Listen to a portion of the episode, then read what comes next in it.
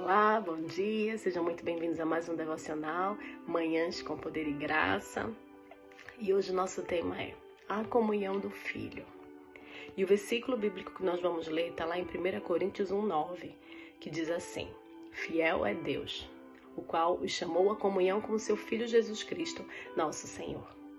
E o autor do nosso devocional ele escreve o seguinte a respeito disso: Tudo que o Pai fez inclui o Filho e o Espírito em uma harmonia divina que nos ensina e inspira.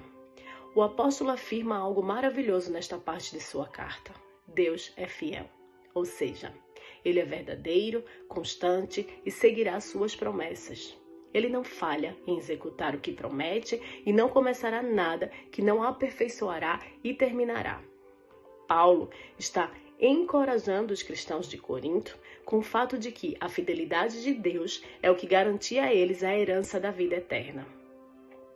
Deus é quem os havia chamado à comunhão com Cristo e, porque é fiel, também os ajudaria a perseverar e a experimentar a vida eterna nele. Em outra carta, Paulo escreve algo semelhante.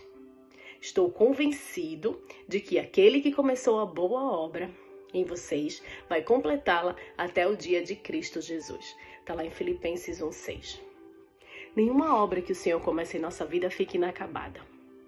Quando Jesus ele disse, vinde a mim como estás, ele, ele quis dizer, permaneça como estás. Muito pelo contrário, ele quis dizer, venha e experimente daquilo que eu tenho para você, da transformação, da cura, da alma, das feridas, da libertação dos vícios, do pecado, porque quem faz a obra é Ele, através do seu Espírito Santo. Depois o autor segue.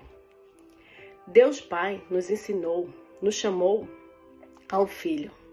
Este chamado é muito mais que um convite, é uma convocação, uma influência e uma força que nos atrai aquele que chama, por ação do Espírito Santo. É o mesmo termo de Romanos 8,30, que diz assim: E aos que predestinou, também chamou, e aos que chamou, também justificou, e aos que justificou, também glorificou. Que privilégio! Viva esta comunhão 24 horas por dia, 7 dias por semana e momento a momento. Desfrute da comunhão com o Pai, o Filho e o Espírito Santo, e em unidade com sua igreja, sua família da fé porque juntos somos mais fortes. Juntos podemos estimular uns aos outros ao amor e às boas obras, vivendo o princípio da comunhão também em comunidade. Não caia na falácia de Cristo sim, igreja não, porque Jesus não estabeleceu uma cabeça sem corpo.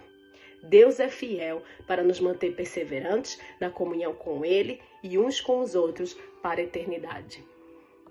Nesse último trecho, o autor ele fala da importância de fazer parte de uma comunidade cristã, de fazer parte do corpo de Cristo, de estar ligado, conectado, porque ali nós seremos fortificados, edificados, transbordaremos do amor de Cristo e podemos transbordar também na vida das outras pessoas, sendo assim um instrumento nas mãos dele. Se você já faz parte de uma igreja, continue firme. Se você ainda não faz, você é bem-vindo a estar conosco na nossa família da fé IBM Lux.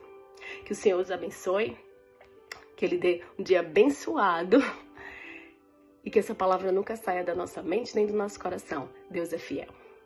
Tchau.